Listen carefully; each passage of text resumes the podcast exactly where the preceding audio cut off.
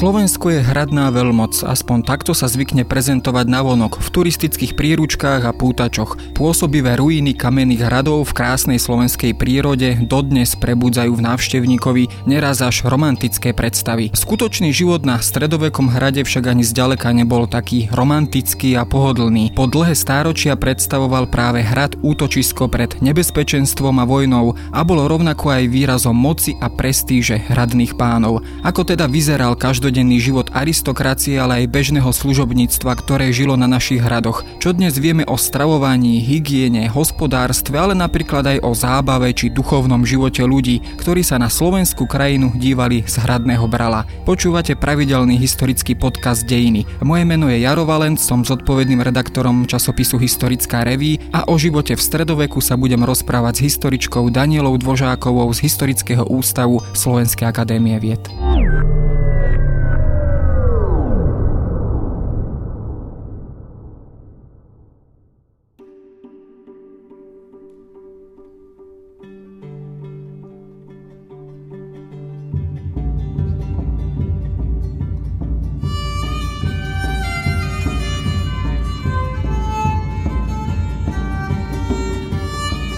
Slovenské hrady samozrejme to je tá značka, ktorou sa prezentujeme na vonok a samozrejme slovenské hrady sú aj veľkým lákadlom pre turistov. Tie ale všetky povstali v období, ktoré dnes asi nazývame vrcholným stredovekom, teda aj v našom uhorskom prostredí. O akom teda období zhruba hovoríme a čo vlastne podmienilo vznik hradov na Slovensku?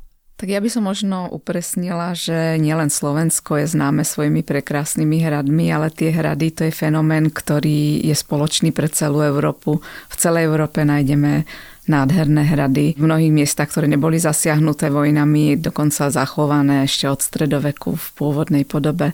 Ehm, najskôr by sme si mali upresniť, čo to je vlastne hrad, že čo chápať pod slovom hrad, lebo jedným slovom sa môžu označovať úplne odlišné stavby. Nie je úplne jednoznačné teda povedať, že čo je to stredoveký hrad, pretože nemáme k dispozícii žiadne stavebné plány, žiadne náčrty, žiadne správy o stavbe tých hradov, žiadne kroniky, aj veľmi zriedkavo účty alebo inventáre.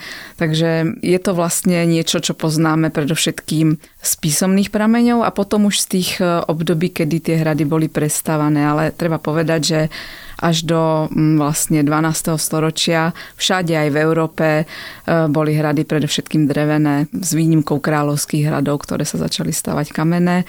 Tak to bolo aj u nás, vlastne až po tatárskom vpáde v roku 1241, keď sa ukázalo, že len kamenné hrady odolali, všetko ostatné tí Tatári zmietli z povrchu zemského. Začali sa stavať kamenné hrady aj v Uhorsku. Zasa netreba si predstavovať ten hrad, takého poznáme z 19. storočia plný vežičiek, e, rôznych opevnení, hradieb a padacích mostov, ale boli to väčšinou len veže, okolo ktorých vlastne bola nejaká obranná línia. Až v 14. storočí sa dostávame k tomu, že si šlachta, predovšetkým aristokracia začínala tie hrady prebudovávať na rezidenčné sídla.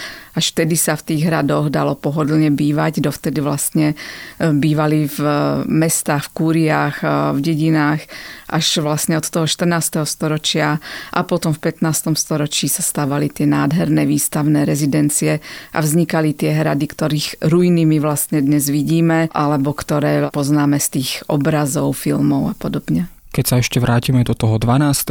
13. storočia, hrad ešte v tom období predovšetkým mal tú obrannú funkciu, ale bola to len tá, alebo bol hrad aj miestom, kde sa sústreďovala dá sa povedať, štátna správa, kde sa sústreďoval ekonomický, hospodársky, ale aj politický život daného kraja, daného komitátu, toho daného uhorského, alebo teda tej spravovanej čiastky kráľovstva. Tak v tom staršom období, ak do toho 13. storočia to boli výhradne kráľovské hrady, tie komitátne hrady. Aj na 90% tých úlohov bolo vlastne obrana tej krajiny a poskytnúť bezpečie obyvateľom toho hradu, teda aj e, obyvateľom okolia. Preto boli tie hrady pôvodne aj pomerne veľké. Keď vznikli vlastne tie šlachtické, aristokratické hrady, keď si začali hrady budovať nielen panovníci, ale aj e, najvyšší, najvýznamnejší šlachtici kráľovstva, tak sa začala meniť aj vlastne funkcia tých hradov. A tých funkcií by sme mohli vymenovať nesmierne veľa. Predovšetkým to bol symbol moci. Ten hrad predstavoval vlastne ovládnuté územie. To nebol len ten samotný hrad, ale to bolo celé územie, ktoré sa k nemu viazalo. Tie hradné panstva boli takmer úplne sebestačné. Tam sa nachádzalo všetko, čo vlastne človek k životu potreboval. Čiže to boli také malé kráľovstva, e, malé nezávislé územia. Ten hradný pán rozhodoval o živote aj smrti. On rozhodoval o tom, koho ten hrad príjme, keď e, vlastne tiahlo napríklad vojsko krajinou. E, čiže bol to symbol, bola to moc, bolo to bohatstvo, bola to ekonomická nezávislosť. Takže práve z tohto dôvodu na stavbu hradu bol potrebný súhlas panovníka. Nemohol si ktokoľvek, kdekoľvek postaviť hrad. Na to potreboval mať vlastne privilegium od kráľa, povolenie, že si ten hrad môže postaviť. V opačnom prípade riskoval, že mu ten hrad zbúrajú, čo sa aj pomerne často stávalo, z čoho tiež vyplýva, že to neboli nejaké tie obrovské hrady, aké poznáme, ale že to boli väčšinou väža a niekoľko obytných priestorov k tomu. Takže tých funkcií je naozaj veľmi veľa a potom už sa z toho postupne stávalo, keď to boli rezidenčné sídla, aj centra kultúry, vzdelanosti a podobne.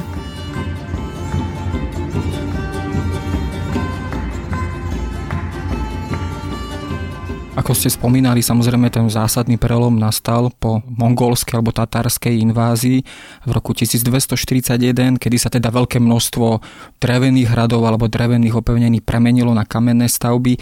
Majú to dnes historici nejakým spôsobom vyčíslené, o aké veľké množstvo hradov, sídiel vlastne išlo, aký to bol vlastne zásadný obrad, čo sa týka takejto viditeľnej architektúry? Je to pomerne pekne spracované, maďarskí historici to spravili, Erik Figedy potom aj Paul Engel, no ale ten náraz hradov bol naozaj e, raketový, ten počet hradov v stredoveku na našom území sa rátalo okolo 150 hradov. Ak rátame naozaj len tie veľké kamenné hrady, ktoré sa označovali slovom kastrum. Potom samozrejme bolo veľa tých hrádkov, rôznych kastelum v prameňoch, ktoré vznikali, zanikali, vytvárali sa, neviem, z kláštorov, z kostolov. Predovšetkým v dobe iskrovcov a bratrikov narastol neobyčajne počet týchto hrádkov, ale o niektorých vieme len z písomných prameňov a nevieme, kde sa nachádza nachádzali, iné naopak nie sú v prameňoch, ale archeológovia našli ich vlastne zvyšky, takže tam sa asi to nedá úplne presne vyčísliť. Platí asi zrejme aj rovnaký princíp, že hrady sa stavali na strategicky dôležitých miestach, zrejme teda aj na obchodných trasách a bolo to to kľúčové pravidlo, podľa ktorého sa tieto hrady projektovali alebo umiestňovali na konkrétne miesto, alebo bral sa ohľad aj na tú skutočnosť, že hrad bol samozrejme aj sídlom nejakej správy a teda pokrýval územie a teda mal e, nejaký hradný systém rovnomerne pokrývať celé spravované územie. Ja by som povedala k tomu, že samozrejme to strategická poloha bola nesmierne dôležitá, keďže to bol vlastne obranný prvok, bolo to bezpečie pre toho hradného pána, ktoré bolo obrovskou výsadou, lebo tí ostatní obyvateľia ho nemali. Mali ho len tí, čo sa do toho hradu dostali, lebo tie stredoveké hrady v podstate kamenné boli nedobytné. Pokiaľ ich nevyhľadovali alebo nemali smet, že tam nemali vodu, tak eh, málo kedy sa podarilo hrad dobiť. Ale veľkú úlohu podľa mňa potom zohrávalo aj tá symbolická budova, preto sa aj stavali nad krajinou, na tých vyvýšených miestach. To malo v sebe aj obrovskú symboliku tej moci toho panstva nad tou krajinou, ale samozrejme existovali aj vodné hrady a podobne. Tých druhov hradov je veľmi veľa. Na základe čoho si vyberali, no zvyčajne to bolo rodové sídlo, v ktorom už tí šlachtici dlhšie mali kúriu, podľa ktorej používali predikát a zvyčajne na takom mieste tam boli tie prírodné podmienky priaznivé, tak si tam potom budovali aj hrady. Ale stalo sa, že aj zmenili predikát práve podľa hradu, ktorý si postavili úplne nikde inde. Nedá sa z toho spraviť pravidlo.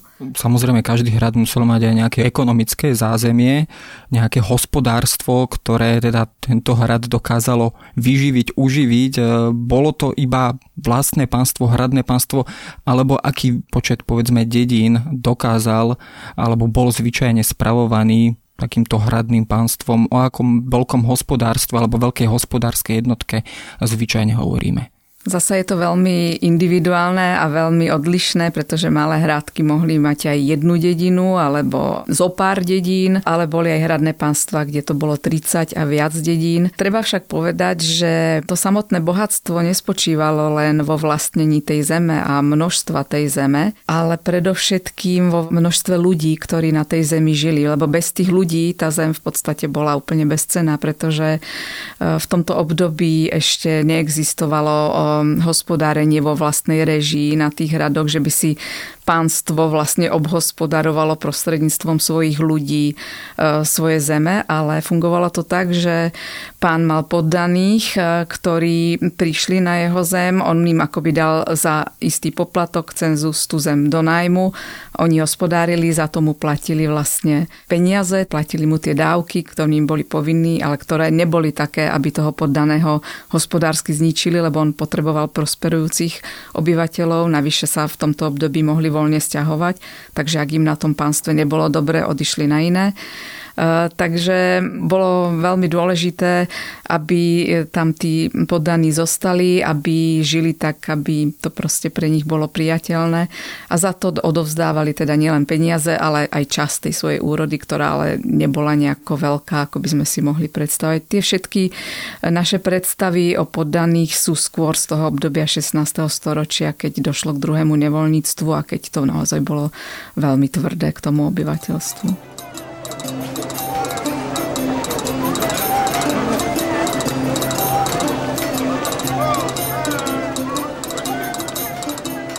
Najväčšie množstvo otázok sa asi vzťahuje k samotnému životu na stredovekom hrade, takom tom každodennom živote, každodennej realite. Ako si možno vôbec môžeme predstaviť takýto klasický život klasických pánov na hrade, ale aj služobníctva a bežnej posádky, hradnej posádky. Zrejme také tie predstavy, romantické predstavy o pohodlnom živote v pánskych hradných sídlach sú zrejme trošku skresľujúce. Bol tento život nepohodlný, e, bol tento život povedzme vystavený aj veľkému množstvu každodenných starostí, alebo naopak boli to sídla, ktoré naozaj tým pánom poskytovali luxus a pohodlie.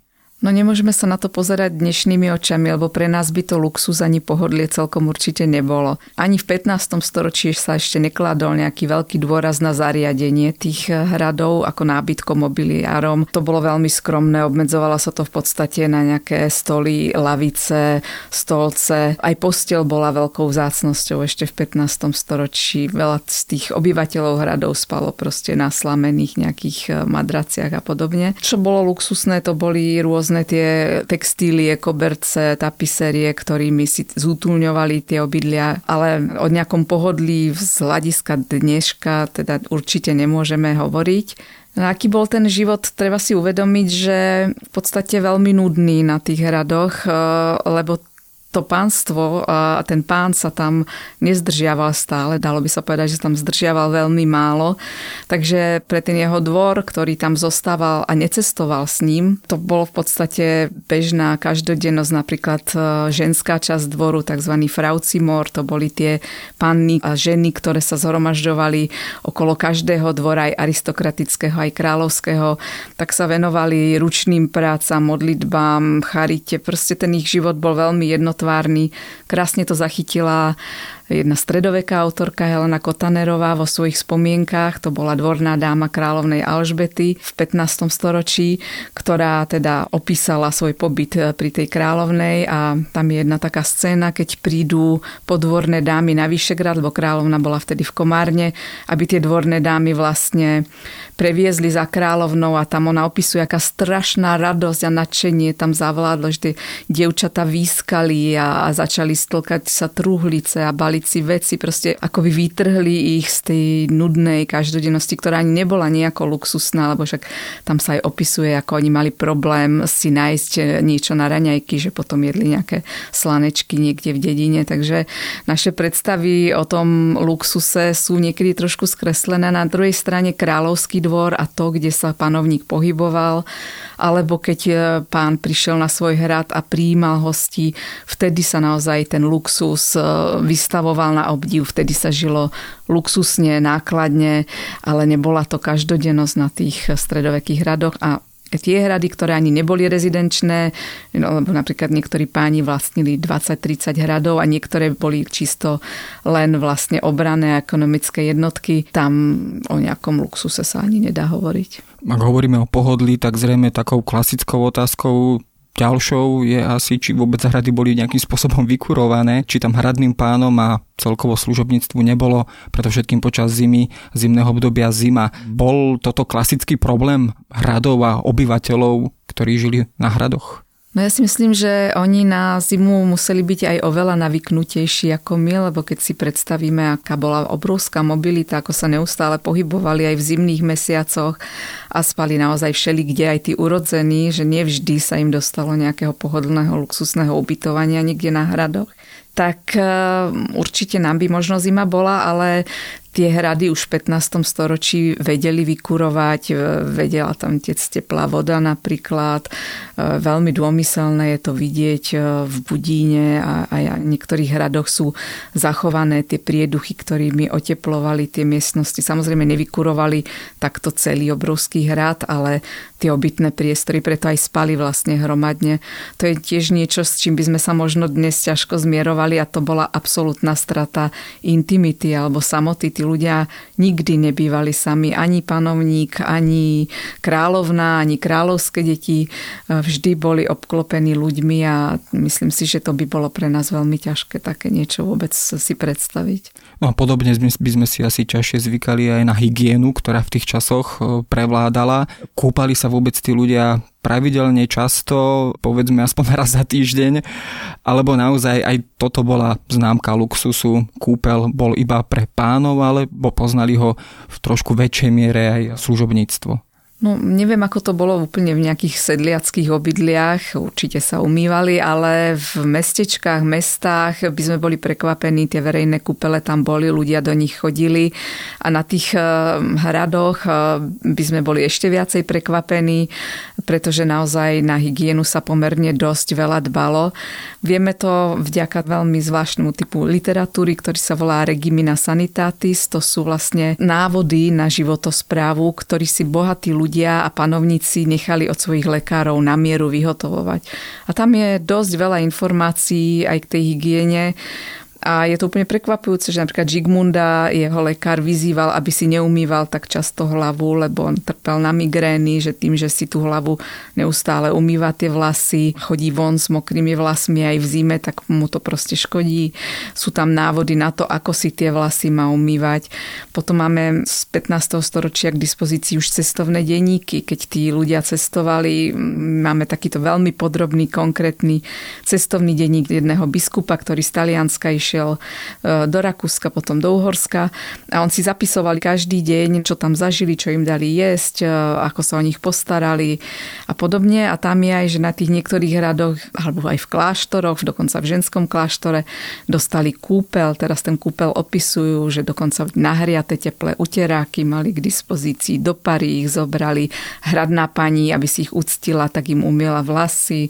Takže samozrejme oni boli v takých kúpacích košeliach, vtedy neboli nahé snahy, ale tej hygiene, kultúre toho čistého tela, ja si myslím, že pomerne dosť pozornosti tá aristokracia a samozrejme aj král venovali. Samozrejme veľkou výhodou na hradoch bolo, ak tam bola prítomná studňa, bola bežnou výbavou hradov, alebo naopak to bola skôr vzácnosť, ktorú mali k dispozícii iba neveľké množstvo hradov. No, samozrejme to bola strategicky veľmi významná vec, aby tam bol prístup k vode a tam, kde naozaj tie studne sa nepodarilo vykopať a nenatrafili na vodu, tak boli veľké cisterny na zachytávanie dažďovej vody, takže ten hrad bez vody bol v podstate strašne zraniteľný a dlhodobo by nevydržal nejaké obliehanie, takže určite tie strategické hrady, ktoré si aj volili za svoje rezidenčné sídla, kde tú vodu naozaj potrebovali, lebo tam sa aj veľké množstvo ľudí zdržiavalo, mali tam kone a mali tam proste zvieratá. Tam tú vodu jednoducho potrebovali, takže tá studňa to bol jeden z tých základných vlastne prvkov, ktoré na tom hrade museli byť.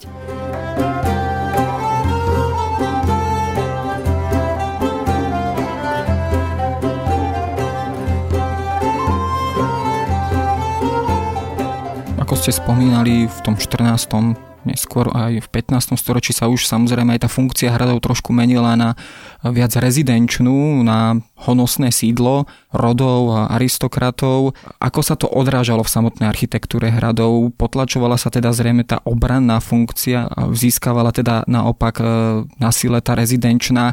Premietalo sa to aj do každodenného života na týchto hradoch. Bol samozrejme či už panovník alebo teda jednotliví hradní páni aj častejšie prítomní na hradoch. Panovník e, býval na niektorom z hradov prítomný takmer stále, lebo v stredoveku sa hovorí o rex ambulans, teda král cestujúci, pohybujúci sa po krajine.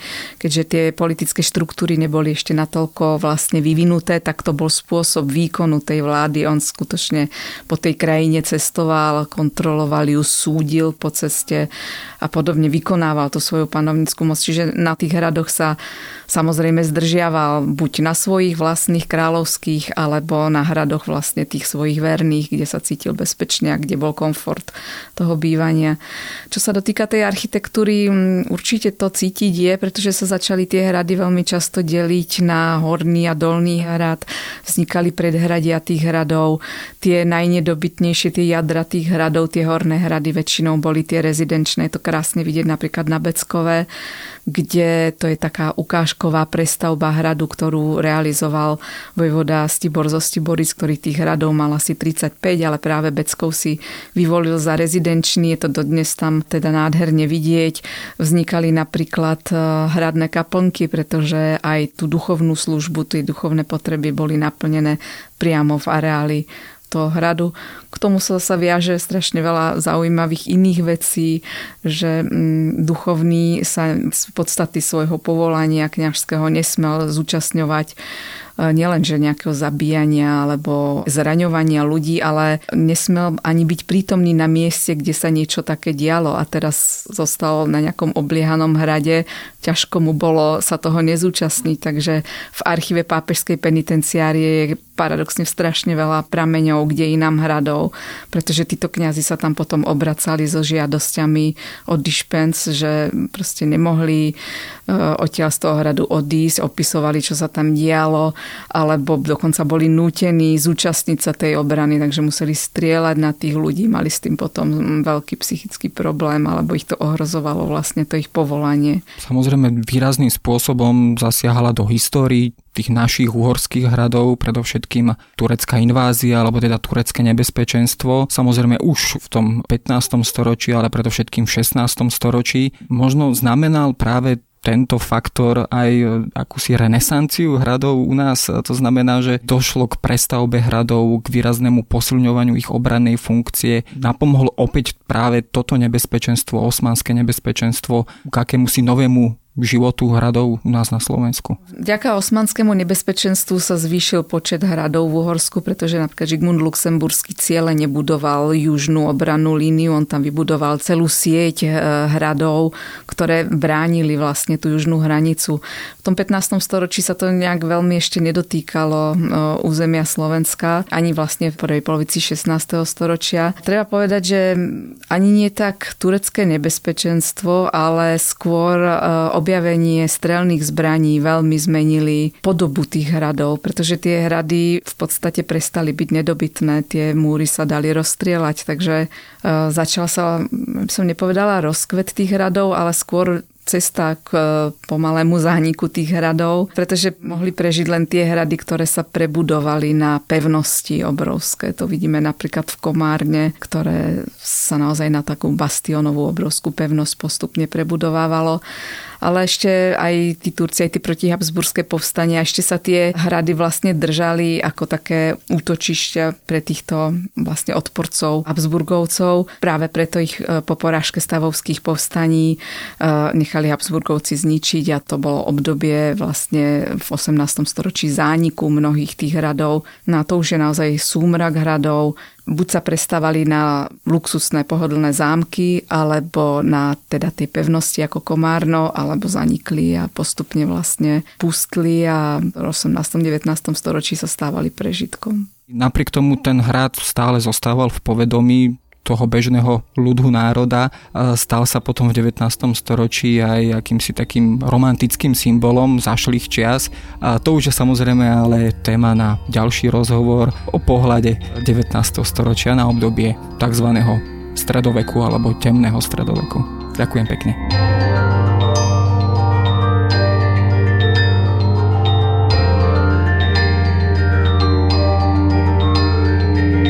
To je na dnes všetko. Počúvali ste Dejiny, týždenný podcast denníka SME a historické revy. Podcast Dejiny vychádza každý týždeň v nedelu. Prihláste sa na jeho odoberanie vo svojej podcastovej aplikácii na platformách Google Podcasty, Apple Podcasty alebo v službe Spotify. Všetky diely ako aj odkazy na témy, o ktorých hovoríme, nájdete na adrese historická.revy.com alebo sme.sk lomka dejiny. Ak sa vám podcast páči, môžete ho ohodnotiť. Ak nám chcete poslať pripomienku, môžete sa pridať do podcastového klubu denníka Sme na Facebooku alebo mi napísať e-mail na jaroslav.valent zavináč sahy.sk. Ja som Jaroslav Valent a na výrobe tohto podcastu sa podielal aj Matej Ohrablo.